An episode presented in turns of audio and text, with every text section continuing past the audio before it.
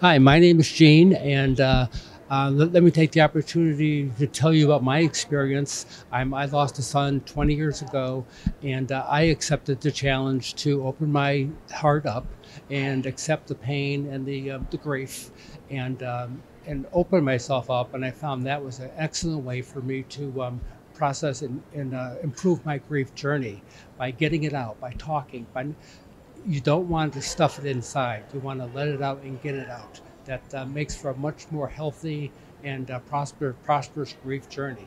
It's not easy. It's very difficult, but I challenge you to take that opportunity to open yourself up. You've got to get it out. And the more you can get it out and talk to other people about how you're feeling, the better you're going to feel.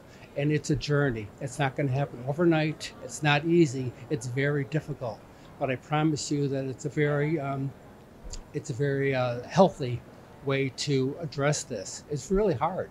It's uh, this this is a, a tragic loss, and uh, it's very very difficult. But from my experience, um, take one step at a time. It's a journey, and you're going to take you're going to take some steps forward. You're going to take some steps backward. But in the in the long run, it's a much more healthy way to address grief journey.